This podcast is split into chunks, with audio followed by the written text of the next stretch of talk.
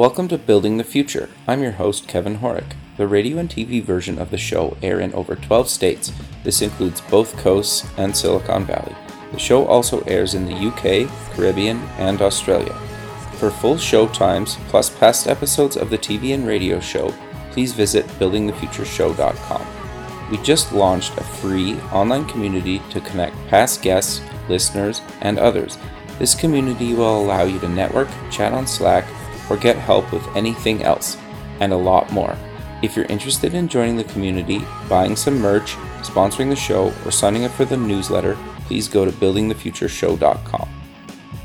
The show is a proud media partner for the 11th Annual Media Excellence Awards, which are produced by Access Entertainment in Los Angeles, California. The Media Excellence Awards are recognized as the most influential awards show honoring innovation and leadership in all things mobile entertainment, lifestyle, and technology. For more information on how to submit to these awards, please visit MediaXAwards.com. Welcome back to the show. Today we have Madhu Konety. He's the founder and CEO at Ice Cream Labs. Welcome to the show. Thank you, Kevin. Yeah, I'm very excited to have you on the show. I'm extremely fascinated, selfishly, by the space that you guys are, are building technology in. But maybe before we get into all that fun stuff, let's get to know you a little bit better and start off with where you grew up. Sure. So, uh, firstly, thank you for having me. Your show is exciting. um, I grew up in uh, in Bangalore in India. Okay. Um, I grew up in grew up in a family where I have uh, we were four kids, Okay. and I'm the youngest. Yeah. So the two interesting things of my childhood was, you know, dinner table conversation was always about uh, surgery and medicine because my family is filled with doctors, Interesting. and and so early all, early in my life I developed a phobia towards. Uh, anything to do with medicine and surgery. and so I was always looking for how do I get out of this.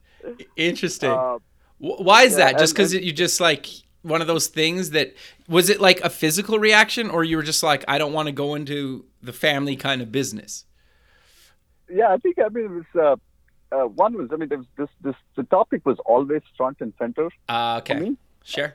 and and and most I mean you know a fun evening for us was going to my dad's clinic Okay. and hanging out and seeing all the sick people Ah, I got you. waiting for him, right?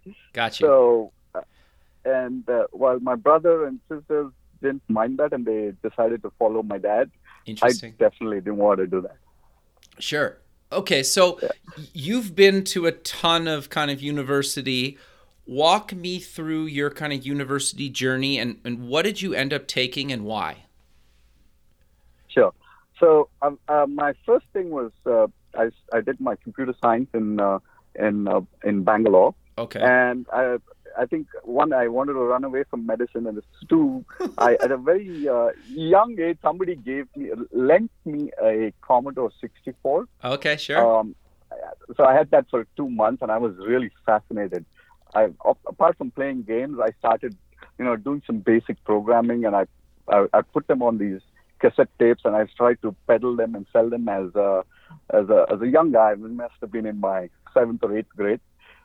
And Interesting. Uh, it kind, yeah, it, it, it, I mean, the Commodore 64. I'm, I haven't got my hands on another one after that, but Sure. it really that that two months really framed a lot in my career. Interesting. Okay. So you went to university. What made you want to kind of go into technology? Because you said the Commodore 64, but like, was there kind of a, was that the defining moment or was there something else that was like, okay, I got to take this in school? Uh, so I think, I mean, uh, that was, I think, one big defining moment. And Okay. I used to, you know, when I got, my dad got me toys, like, you know, video games and stuff, Sure. uh, I would, I would break them apart. I would try to understand how the whole thing worked. I was always fascinated. And, you know, I would always break them. I could not put them back together. and I had to hide them away. That's hilarious. Uh, yeah, and then uh, in in uh, in high school, I started uh, getting into electronics and building stuff and buying resistors and capacitors and making things. Really? So, yeah, technology was really fascinating for me, right? I mean, you could I, it was just a magic. You could put all these things together and it would go do something that was amazing. Sure. Um, so so uh, when I was, I mean, I had to pick uh, going to college. I really, uh, I mean, I just wanted to go deeper into tech. Okay. And and uh, so once I graduated from uh, from my undergrad, uh, I really wanted to go deeper. So I said, okay, the, the best place I'm going to go is go to the U.S. and go go do my master's in computer science because I wanted to go deeper. I wanted to get understand technology more and see how we could uh, leverage technology to build new products, right? Okay, interesting. So I landed up in uh, in Virginia Tech, uh, working okay. on um, um, uh, working on my masters, and Virginia Tech was uh, was very interesting, very different from the education I had uh, in in India. Okay, everything was application oriented. and It was very fascinating for me because in India I learned about theory, about the fundamentals of computer science, and in Virginia Tech, you you actually had to apply not what you have to really apply what you learned. Okay, uh, and actually build practical stuff.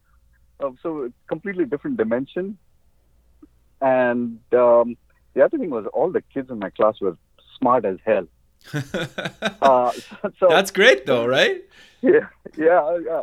So it kind of it also re- it recalibrated me that you know I mean in India maybe I was in the top of my class, when I come in here, I assumed I would just coast through the program. I was hell. It was really hell. I mean, it was uh, late nights and lots of hard work. And people, the, the the other thing was, I think I learned a lot from my my classmates and the people I took uh, courses with. Um, they had different industry backgrounds and they they brought uh, different perspectives. That was also new to me. Interesting. Uh, it was very fascinating.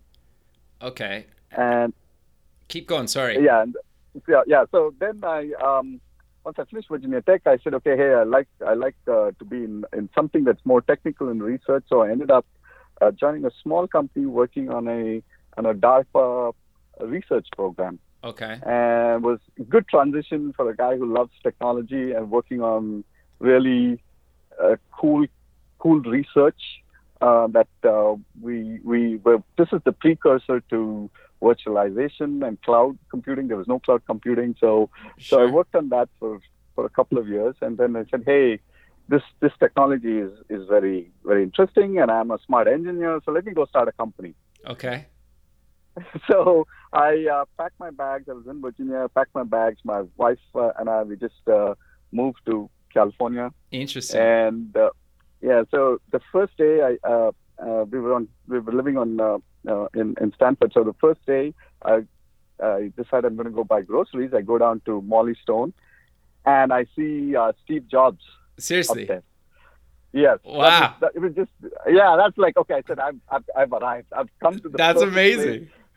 Yeah, God is here, right? So uh, that is a very very uh, like no defining moment. It was very interesting, and I guess that that uh, explains my love for the Bay Area. Sure. No, that's that's so, great, man. Keep going though. I'm I'm, I'm fascinated yeah. by this. That's great. So that so I, I, I started this company that we would we were, we were this is the early days. There was no no virtualization or cloud, so we were uh, we built a platform to kind of dynamically manage resources in a data center. So um, we called the company Musambi, and I had about uh, maybe maybe 50k in savings. I said, look, I'm going to take this 50k and build this build this product. Okay. And I looked around, and I 50k doesn't go a long way in the Bay Area. Sure. So I decided I'm going to go go overseas. So I went back and I hired a team in India to build this. Okay.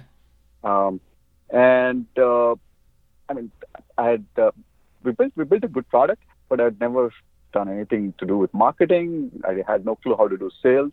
So I got a couple of folks to help me hire a salesperson and get some angel money, and and uh, we started getting a few customers. Uh, then we ran out of money, and uh, luckily for me, one of my investors said, "Hey, uh, don't worry, I've got a I've got a guy who we've got a team that will buy you out." And um, they they're with a company called NetIQ. Okay. Uh, so they came in and they said they evaluated the technology and said, "Okay, we're going to take this." And uh, they took this, and I, I decided I'm going to move on. I'd spent three years on it and wanted to kind of take a break. So we, I, we took the money, and they they took the company, and they uh, basically ended up it ended up selling to BMC Software after a few years. Interesting. Okay, so And uh, so keep yeah, going. sorry, go sorry. No, no, keep going. Yeah. Uh, so the, the the big thing I learned in the three years uh, I, I did this was, hey, you know, there is another part to. I mean, if you just build it, people just don't come, come and buy it. There's another part to actually Sure. creating a business more than more than a product. Sure. Yeah. Um, and I also le- learned. I mean, and I learned the Valley is a is a very interesting ecosystem with a lot of really good people. Um, so uh, I uh, thought I'd, I'd do another startup, but then um, uh, just felt I didn't have the energy. So I ended up with BMC Software doing product management uh, with a comp- with a product called Remedy. Okay. Um, and that, that that was really my first large company, large enterprise experience, and that was uh, it. Really helped me understand uh, uh, how how businesses think about technology, how they perceive the value from technology, and how it can be applied to to real functional needs. Okay. Interesting. Um, then yeah, then I did uh, spent uh, spent uh, another year with uh, uh, my my boss at BMC said, "Hey, I'm going to go to this uh, interesting company that's a turnaround, and uh, why don't you come in and help me with product management?" I said, "Okay," and uh, so I went with him to Network General, which is a was a networking monitoring company that was. Uh, uh, a, a private equity fund had uh, bought it out and they wanted to grow the business and exit it. So uh, Rick and I went out there and we it was really interesting year and a half for us to turn around the business, grow it. Uh, we had to grow revenues by almost 80%. wow. Uh, did that and yeah, and, and, and uh, the the uh, private equity investors got an exit and we decided uh, time to move on. Okay. Um, so I, I uh, then went to uh, I went to business school. I said uh, uh, needed to kind of hone my business skills a bit more. Okay. So I went to Stanford, and and that was uh, that's the third uh, third school I went to, and but uh, completely different. I mean, different paradigm. Sure. Um, again, I went in thinking I'm a smart guy, and the first uh, two hours I realized how low on the totem pole I was. wow. Um, Interesting. Did you yeah, go full time? I did full time, Okay. Okay. Um. and uh, No, keep yeah, going. so the, the the cohort at, uh, at at at the business school, I mean, the staff, it was just unbelievable, right? I mean, people from different parts of the world, uh, different professions, all extremely smart, Sure. um, and uh, again, the, the the academic experience and was so different, uh, uh, even more practical, even more driven by um, actual real life problems. Okay. Um, a lot of learning from the people around you. sure. So I think it's it's not just about. I think it didn't just give me business skills, but it really altered my thinking. Uh, obviously, the entrepreneurial ecosystem around around Stanford and the uh, the, the whole motto about do big things, change lives, um, change the world at Stanford is is uh, really kind of got into my DNA Okay. Interesting. um, the scale of things became a lot more apparent. The scale of impact you can have on the world, the scale of impact uh, change you can actually create was what I really got out of Stanford and the, the incredible people around around there. Interesting. So you get out of Stanford. What do you do next? So I get out of Stanford, and the logical thing for me was my plan was the logical thing to do is go do another startup. Okay. Sure. And yeah, so but I I said okay, I'm going to throw logic out, and I decided to go join a hedge hedge fund. Okay. Uh, I was I said yeah. So I said, hey, I'm an analytical guy. I've got now I've gone to business school, so I should have the tools to go do some some damage in a different industry. So I, I decided to go join a hedge fund, and the hedge fund was out of London, and they said, hey, uh, we want to look at uh, India as a market. Okay. And so they said, hey, you, you seem like a bright guy. Uh, pack your bags, uh, come on over, spend some time in India, and start start investing. Interesting. So, yeah, so I think it's a it was a it was a pretty radical shift for me, uh, but it was very interesting because uh, I got to see uh, a different side of business. I got to see how investors think about companies um, and how do you evaluate uh, not just the financials but also understand people uh, understand how uh, how they make decisions, right? So uh, that was uh, uh, really eye opening, and so I was doing that, and then uh, uh, I uh, I met a, a an old family friend, and he said, "Hey, uh, I've just got a lot of money right now, so I want to set up a fund. Can you come and join me?" Interesting. That's not a terrible Yeah, thing to have happen. well, I, I, I think uh, I, I didn't really check with my wife, so I said, "Hey, yeah, um, this is over Christmas." I said, "Okay, I can be, I can pack my bags and move back to India in a week." wow. So yeah, so then I had to go and then convince my wife, and I said, "This is a great opportunity. We got to do this." And I had to give her the whole uh, spiel about BRICs and why India is a good market for us to be in and stuff like that. So Sure. Uh, I moved to India, and, and uh, we set up this fund, and we started investing in multiple multiple uh, businesses and assets.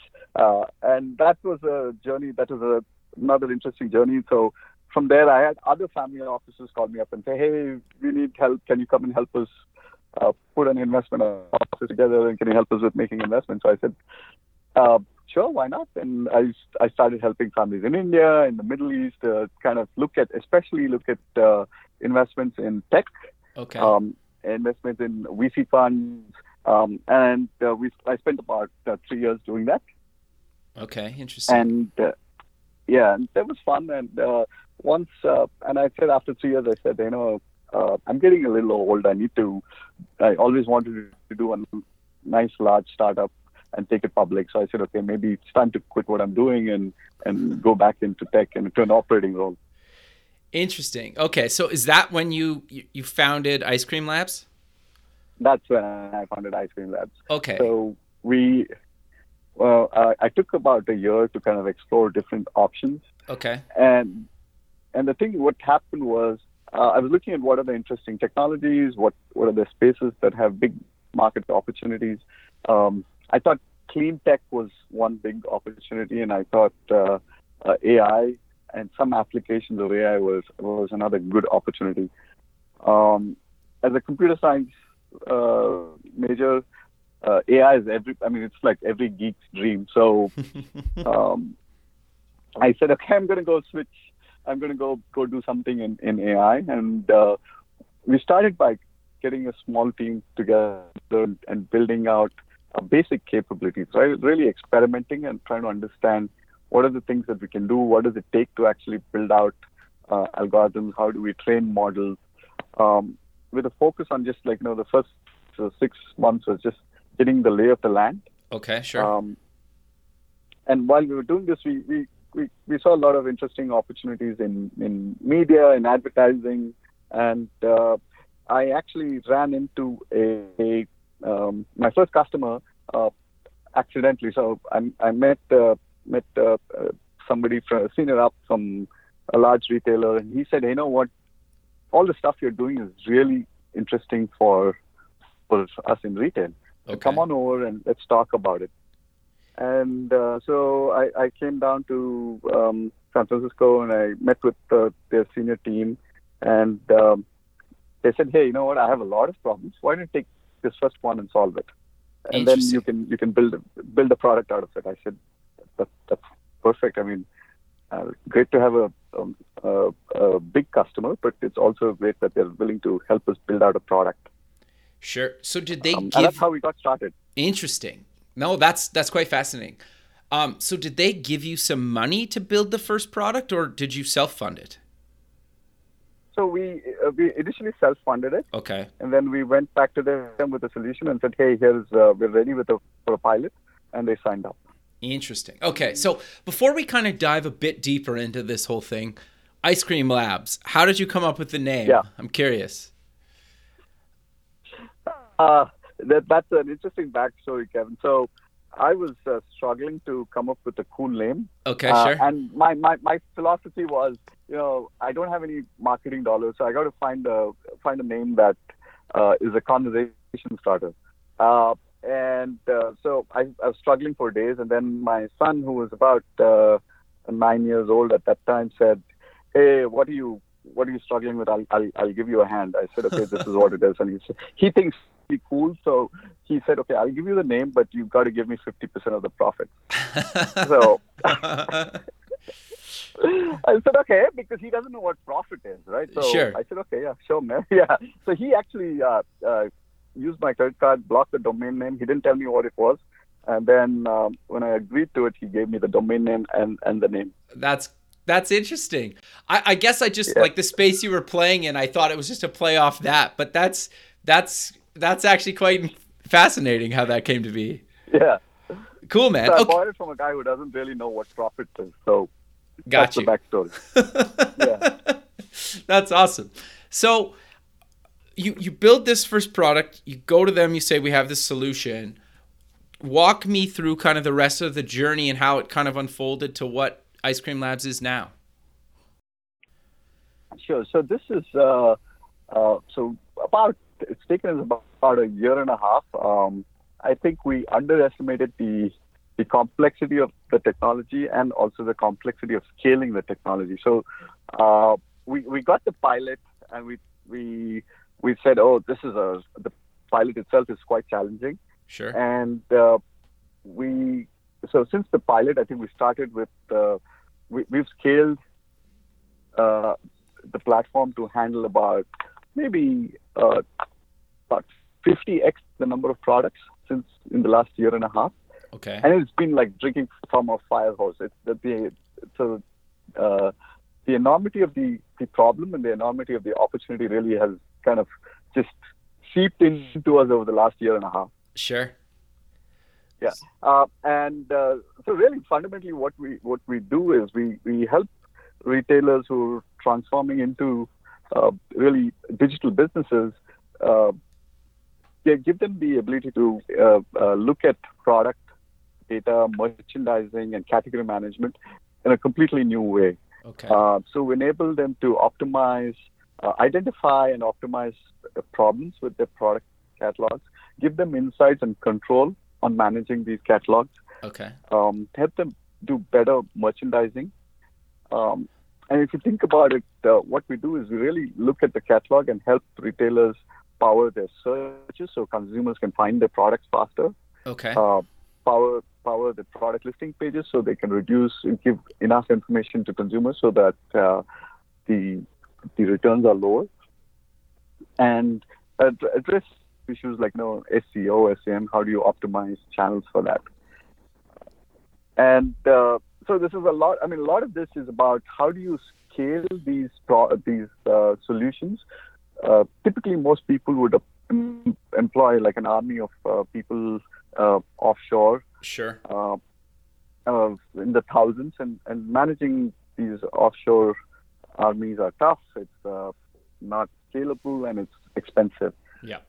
What we're able to do is, I mean, we can we can process a million products a day today. Wow. Uh, yeah, and that, at that scale, it's really tough to employ a human workforce to do this. Sure.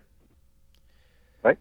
And and uh, the the good thing about I mean the way the way we think about AI, Kevin, is um, AI is not about replacing humans, but it's really about uh, increasing the productivity of of humans. Sure. So we're we we enable um, rather than have a managing an army of I don't know a thousand uh, people offshore.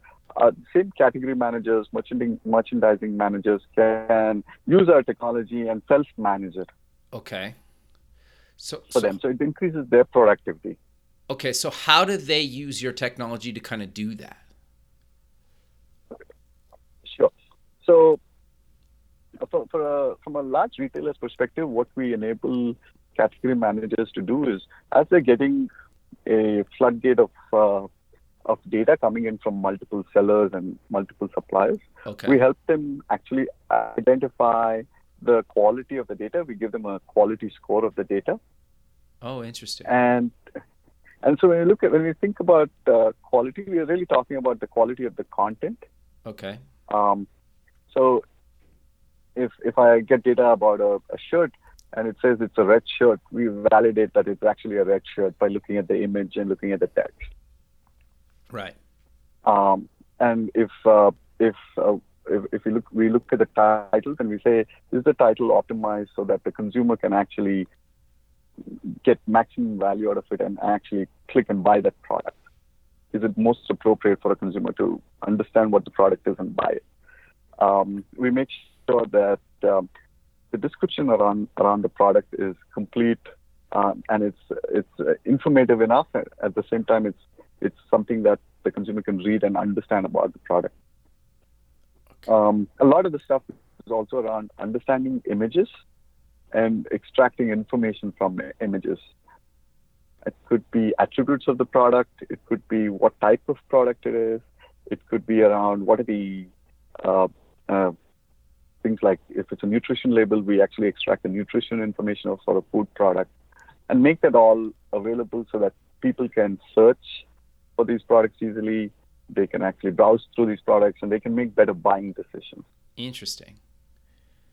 So, so when you say search through these products, like how do they? Is that just their online shopping experience, or that's in store as well?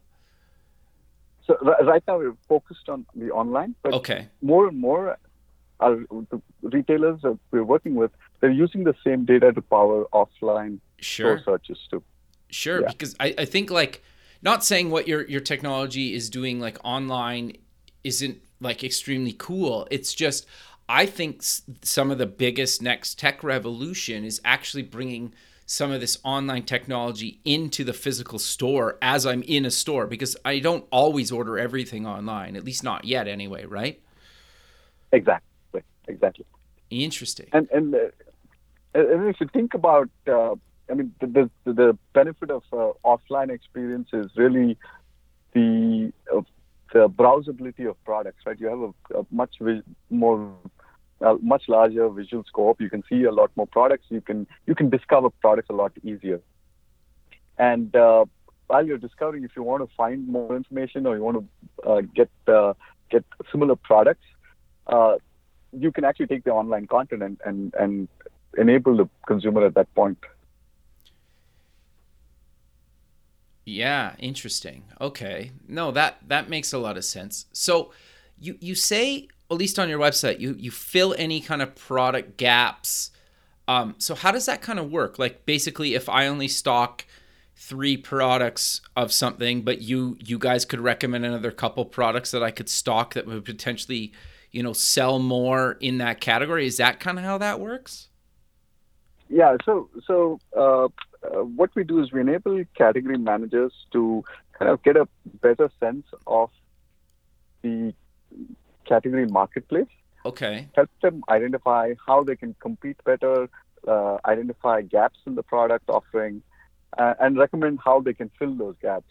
And typically, right, I mean, it's not about, uh, hey, I don't have, uh, let's say I'm a category manager for sports shoes. Okay. It's typically they do they do carry most of the popular brands, but what are the variants of the brands that are they missing, uh, or okay. maybe are they right? Yeah. So, uh, am I missing a red color men's running gotcha. while all my competitors carrying it? Uh, so these are really enabling these category managers to identify. See, they're they're all driven by their P&L and growth in revenue, and how can we enable them to increase their GMV or their revenue? That, that, that's the whole goal. I got and we you. do that by really identifying the gaps and identifying new opportunities for them. Okay, so who's your ideal kind of customer then, or is it a specific vertical, or does it not really matter? Uh, so right now we we are focused on three verticals within retail. Okay. The home and furnishing space, uh, the food and grocery space, and uh, uh fashion. Okay. And apparel. Interesting. So, is there any specific reason that you pick kind of those three verticals? They're they're huge verticals. There's obviously more than enough clients in those verticals to build a whole business around. Sure. Uh, I, we felt that uh, these these three verticals, I think, have uh, have the most pain points and Okay. also seeing the most growth. Um, and the growth is what we can help our customers manage. Okay. We can help them scale uh, pretty dramatically in all these three segments. Okay. Interesting. So, y- y- I, I, go ahead. Sorry. sorry, go ahead. Yeah, I, I was going to say. So the thing is, I think the big, big uh, new dimension to all of this, like Kevin, is if you think about traditional retail and, and I'll say digital retail, because it's not just e-commerce, it's e-commerce, it's the mobile app, it's the, store pickup, all of this. The big transformation we're seeing is is retailers and brands are scaling their product offering dramatically. Okay. The space constraints are gone, the shelf constraints are gone. So everybody is talking about endless aisles. Ah, okay. Interesting. From from hundreds, uh, thousands of products or tens of thousands of products, they're all talking about millions of products now. Right. Right. So that's that's the the big big uh, shift, and that's one of the big areas that we help our customers Okay. manage. Interesting. No, that that makes a lot of sense. So I, I, I want to talk about kind of the AI, machine learning, kind of computer vision side of the business because I think Sure. that that's that's probably the most fascinating parts of it to me anyway. Yes. Yeah. Um, so, so the um, the big thing I think is, I mean, from from a technology perspective, uh, we we rely a lot on on deep learning, um, and deep learning is a is a- is a type of machine learning. Uh, the big difference is, I think, you apply a lot more data Okay. um, to the to train the models, and uh, the models tend to perform a lot better because you're, you're it's seeing a lot more data, so it's able to make predictions at, at a much more granular level. Um, so on the on the AI side, so we um, all our models. I mean, we have we have prediction models, we have generative models.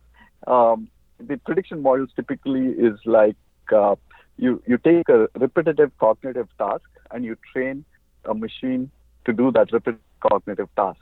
Okay. It's it's like you know if you think about it, the simplest ana- analogy is um, you know when you when you a child is uh, you know I teach a child what a chair is. I show show the child ten chairs, hmm and then when I show the child eleven chairs, she will automatically call it a chair. Right. Right? That's uh, right. It's a nice cognitive uh, a function that uh, we can we can train the child to do, and uh, deep learning and machine learning is the same. And when you want to make the machine predict stuff, you give it a a few hundred images of a chair, and the next time it learns what are the characteristics of a chair, and then it's easily able to predict that it's a chair. Interesting. Okay. And and the, the the new set of models. I mean, there's a lot of very exciting stuff happening. Uh, the, the the thing is, I think the tech, especially machine learning, the technology is evolving uh, so rapidly.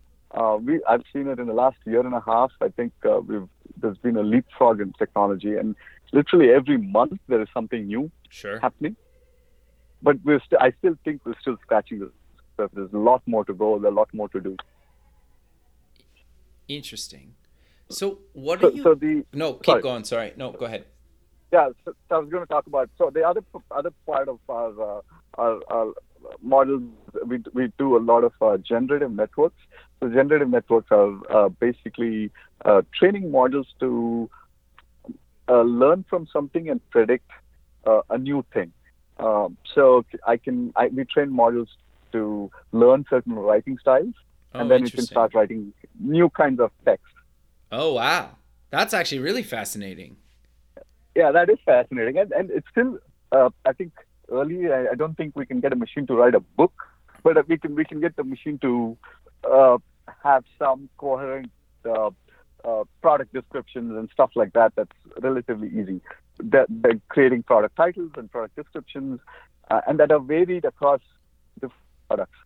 Um, we can even train the networks to do learn different writing styles. Like I can say, give me this in Shakespearean style, or I can say, give give me this in I don't know millennial style, and it, it can differentiate and create new new content based on that. Interesting. So this is probably kind of a bit of a wild question then. Can you are you doing that just in English or are you going to do that in other languages at some point? Because I think that in itself is really really powerful, right? Like if a computer can generate text or, or descriptions or titles in any language, that's huge.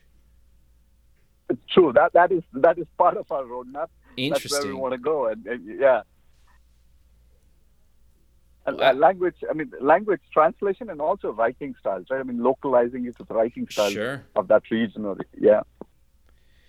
Yeah, that's wow. That's actually really fascinating. So, walk me through some of the other kind of AI stuff that you guys are doing. Like, are you actually putting, I don't know, like a a, a chair or a couch in a, my digital living room? Is is that kind of the stuff you're doing, or, or how, what are you guys doing in there?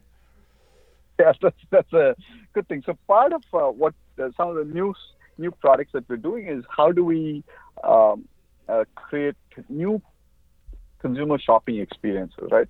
Sure. And uh, we and this is something that uh, this is near and dear to me because I've just I've just started remodeling my home, Okay. and I thought this should be such an easy process. it's been three months, Sure. and I have given up. I've, I've literally given up. I've, I've just told my wife, please go handle this because I realized. I mean, it's, the, the, there is a there is a gap between the analytical and the creative process. So we said, okay, can we can, can we create experiences for people to not get frustrated but really get engaged in, in doing this? And we've identified these gaps, and we said, okay, so so what we're doing is we're we're saying, how can we solve the the home redecoration problem better? Uh, and and for me, I said I'm not going to go to a store and, and say I like this couch, I like this lamp, and I like these these rugs, and I'm going to I'm not going to put those together and buy them. I'll, I'll rely on somebody else to create these designs or these collections for me, Sure. and then uh, like you know maybe it's a, it's a uh, I go to a, a Macy's uh, furniture store, I go to an IKEA, and the buying experience there is I really looking at I'm looking at the holistic living room and the holistic picture, and uh, then I'll say I'll try to superimpose that into my living room and say hey I like it and I'll buy it. Yep. So we're trying to recreate that experience in a in a digital world Interesting. and uh, uh, and there's so technology has also evolved uh, rapidly for us to actually start doing some of these things, especially with uh, AR uh, being available on all the phones now. Um, we're able to uh, understand consumers and then give them these experiences of of virtually putting a collection in their room that that meets their uh, preferences, right? And so Right. understanding them and giving them what they like.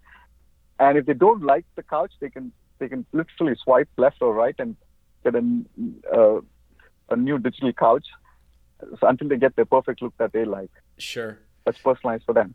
No, that's that's actually quite fascinating because I, I think part of the problem with buying anything for your home is you see it in a store and it looks bigger or smaller or or maybe the right size, kind of fluke luck.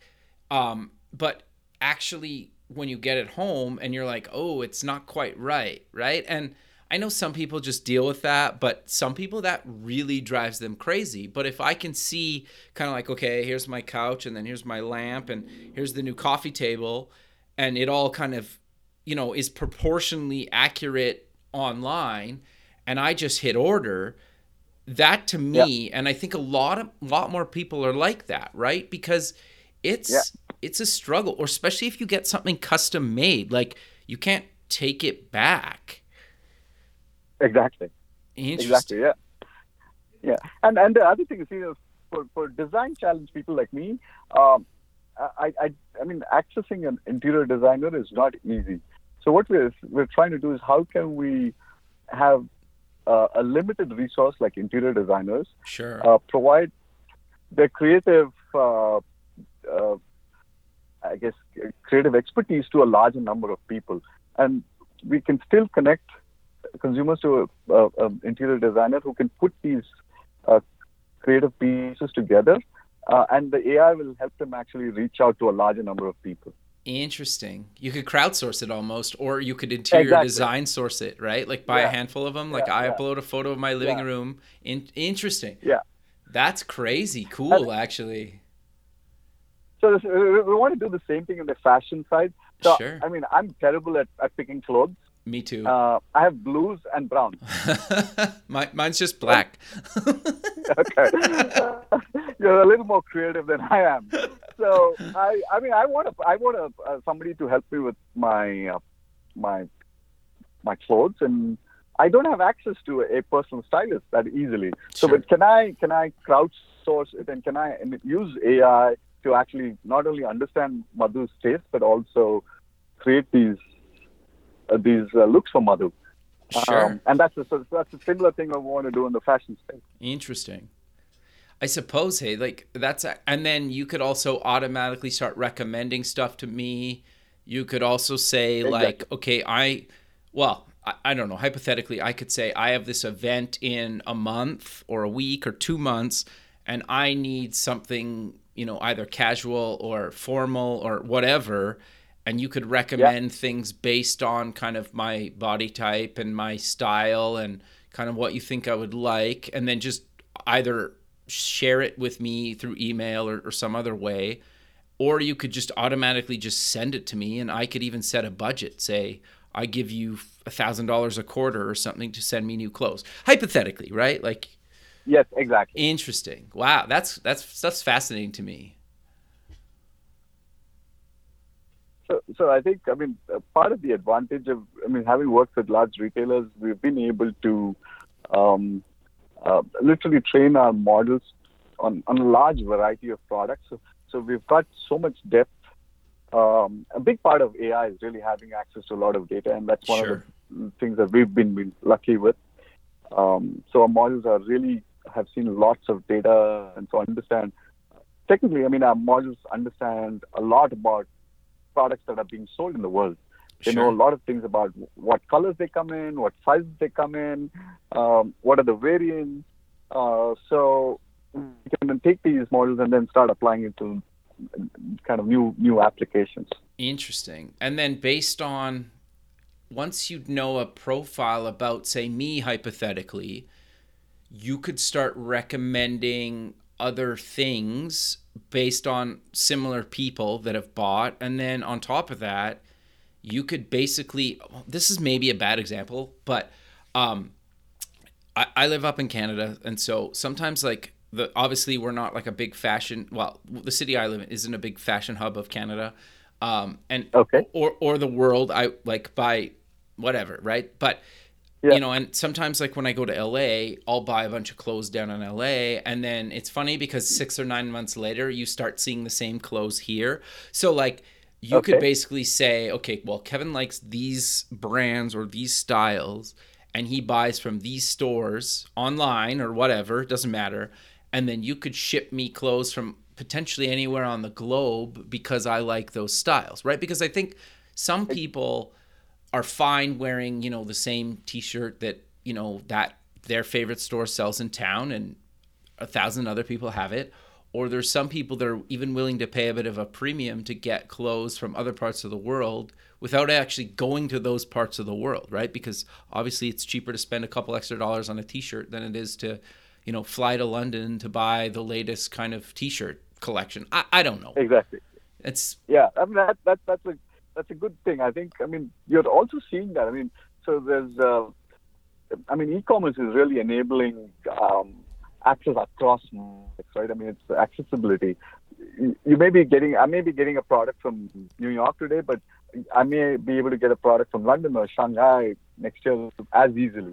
Yeah, interesting. Or I'm willing Yeah. to wait, right? Like if it's like a four Yeah. week or six week shipment, who cares? Yeah. Because it's going to be Yeah. summer in four or six weeks and I don't need that t shirt when it's springtime. I don't know. Maybe that's a overgeneralization, but you know what I'm getting at. Yeah, and it's it's happening. I think it's uh, it's happening in terms of. Uh, uh, I mean, the, the the world is getting flatter because of access to products across all Sure. these markets. Sure. Yeah, it, it is interesting how you can get things printed, for example, like uh, like business cards. I don't know, maybe this is a bad example, but like Yeah. business cards that literally will come from China like overnight. But I can't Yeah. even ship something from America into Canada overnight with pay- without paying like a crazy amount of, uh, you know, f- overnight kind of just border import fees, right? So, it, like Yeah. geographically, it doesn't make any sense. Obviously, it's like a issue with kind of just how we have kind of barter trade, but it just kind of fascinates me how I can lots of times I can get something faster from China to Canada than I can from America. Yeah, but but yeah, that's true. right? But I also think that like Yeah. it, it's kind of fascinating because I think e-commerce, like you guys are working in, is getting rid of those geographical borders, right? Like, do I really care if, if that shirt comes directly from China, America, or some other country? Like, who cares? Exactly. I, I, I think uh, the logistics is making it more efficient. It's also, I think, companies have become smarter. They have um, enough adequate data. I mean, the regulatory issues, so they have enough data to actually go through these hurdles and, and handle these issues faster. So handle sure. customs in Canada, or handle customs in China, or handle customs in India. Uh, the regulatory requirements for these customs, uh, those are things that are getting easier and easier, and people are, are able to get products across faster.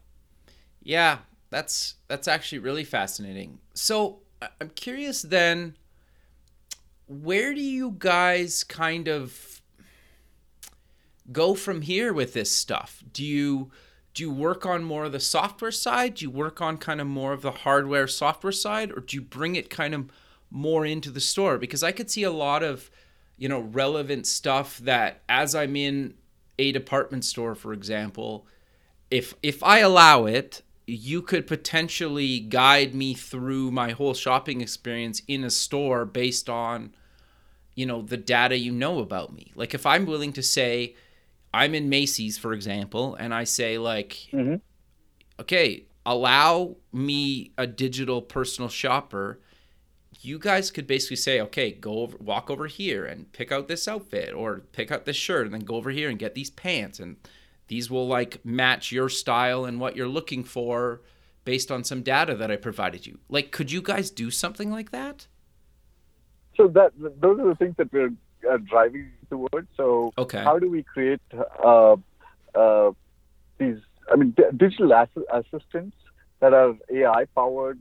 Sure. Um, that can solve specific problems, right? I mean, uh, not not a Siri, but but something uh, something more uh, more maybe solving a fashion problem or a home design problem or a food food uh, uh, cooking. What I, what do I want to cook for the evening, and what are my dietary needs, and then can I can I have a digital assistant help you put that together? Sure. Interesting. Yeah. So, okay, keep going. Sorry. Yeah, so those are the things. I think. I mean, so we we chose these three segments because we think there's a lot of potential to uh, I mean, leverage AI, kind of leverage the crowd to do more, really, really enhance the experiences for, for customers, right? And all of these are really driven by by our own needs. Uh, sure. My fashion, my fa- lack of fashion trends, or my design challenge challenge at home, or if I want to eat a low carb diet, I've got to go look at every label and figure out what's in there, and yeah. then actually craft it a recipe and then got to figure out. So how do we connect kind of, kind of connect the dots and kind of create experiences so our life becomes easier? Sure. But you could also basically say based on my fashion sense you could probably recommend furniture and based on my furniture sense you could probably recommend fashion and you could probably take a pretty good educated guess based on my dietary restrictions or or how I like to eat maybe based on some of that stuff is that fair to say yeah that, that's fair to say. I think we're not there yet. Sure. But that's something maybe we, we can get towards, yeah, in the future. Interesting.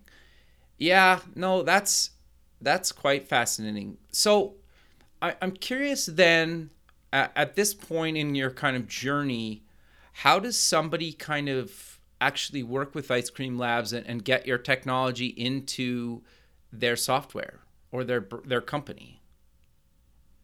Um, pretty easy. They can just uh, reach out to us and uh, uh, at, at uh, connect at icecreamlabs.com.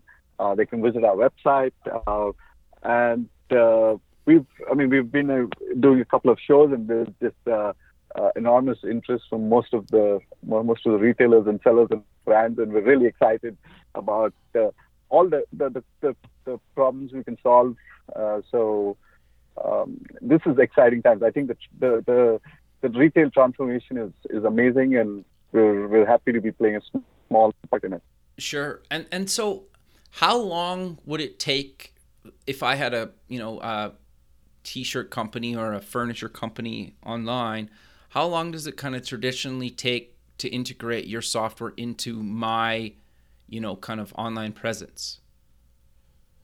Uh, we typically, I think, I mean, depending on the size of the customer, sure. it, takes anywhere between uh, it could take a few hours to a few days. Oh, so very quick. Yeah, very quick. Okay. Wow. So I mean, we, we our customers can start seeing results in you know a couple of hours once they Wow. once they yeah we tie in the data. So is there kind of like a ideal customer size for you? Like do they they need to be selling, you know, um I don't know, like a million dollars worth of product, 250,000, $1000 worth of product? Like obviously the more data the better, but is there kind of an ideal Yeah. range that somebody kind of should get to before they kind of reach out to you guys to integrate your software or it doesn't really matter? Uh, so right now, what what what we're focused on is uh, it's just I think uh, looking at the maturity curve from a digital perspective. So we're focused on uh, mid to large Okay. retailers and and brands, and uh, we hope to uh, later in the year launch a completely self-serve model. So smaller retailers and brands can actually plug in and use it themselves very easily. Got you. Yeah, I, I guess like that's part of the problem when you're first starting out is you don't have the data to really provide, you know, like some of the insights, right? So that's that's potentially Yeah. like a huge challenge from from any company's side, right? Correct. Yeah. Okay. Fascinating. So I, I'm I'm curious. We're, we're kind of coming to the end of the show. So is there anything else that you want to mention about Ice Cream Labs that you know we didn't cover yet? So I think one of the the, the big things is uh, this is a wh- when we look at when I'm looking at innovating, I mean innovating using technology is a, is a big piece. Uh, the other piece is really we're, we're we're building products across the globe. We have a very distributed team, and this is very unusual for startups. They all startups tend to want everybody in the same room Sure. uh, working together, and so that is um, it's part of it's it's a big learning for me. Is I mean one of the things we decided to do as talent is extremely difficult in our space. Sure. So we said rather than try to get all the talent into one room, we'll just go to where the talent is. Makes sense. And so we have uh, we have uh, uh, people in Spain, we have a, a, a person in Singapore, we have a team in Bangalore, we have team in San Francisco, we have somebody in um, uh, in uh, Tahoe. So and it it's it takes a little bit of infrastructure to get all of this working. Sure. Uh, some sleep, sleepless nights for me, but uh, I'm glad because I think people are happy where they are. Sure. Me transplanting and trying to aggregate people into one place actually wouldn't have worked. I'm happier to have a happy workforce and people who are excited uh, to be where they are and, and being productive. Uh, so that's that's one. I think that's been a big thing for us. Is let's just go to where the talent is, Sure. uh, and I see that that's just uh, working well for us. No, I, I think that makes a lot of sense. And and well, retail, especially kind of online, works a little bit different in different parts of the world. So getting different perspectives makes a lot of sense anyway, right? Exactly. Yeah. And, Interesting. and everybody is a customer. All of us are customers, uh, are consumers, right? So we all have retail experiences. Yeah. Of course, yeah. No, that makes sense. So we're, we're at the end of the show. So let's mention where people can get more information about you guys again and uh, any other kind of links you want to mention. Yeah, so they, they can look us up on, on the web. Uh, we're at icecreamlabs.com. Uh, you can send us an email at connect at icecreamlabs.com. Uh, you can look us up on LinkedIn. We're um, at linkedin.com slash ice icecreamlabs.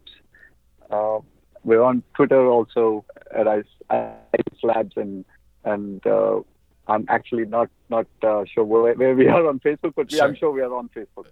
Yeah, no, that's fine. Uh, and people can just search for it on Facebook and they find you. Yeah. Um, all right. Well, I really appreciate you taking the time out of your day to be on the show, and look forward to having to keeping in touch with you. And have a good rest of your day. Thanks, thanks, Kevin. Wonderful talking to you. Thanks, man. You as well. Okay. Sure. Bye. Thanks. Bye. Thanks for listening. To join the free community, buy some merch, sponsor the show, or sign up for the newsletter, please visit the website at buildingthefutureshow.com. The music for the show is done by Electric Mantra. You can check him out at electricmantra.com and keep building the future.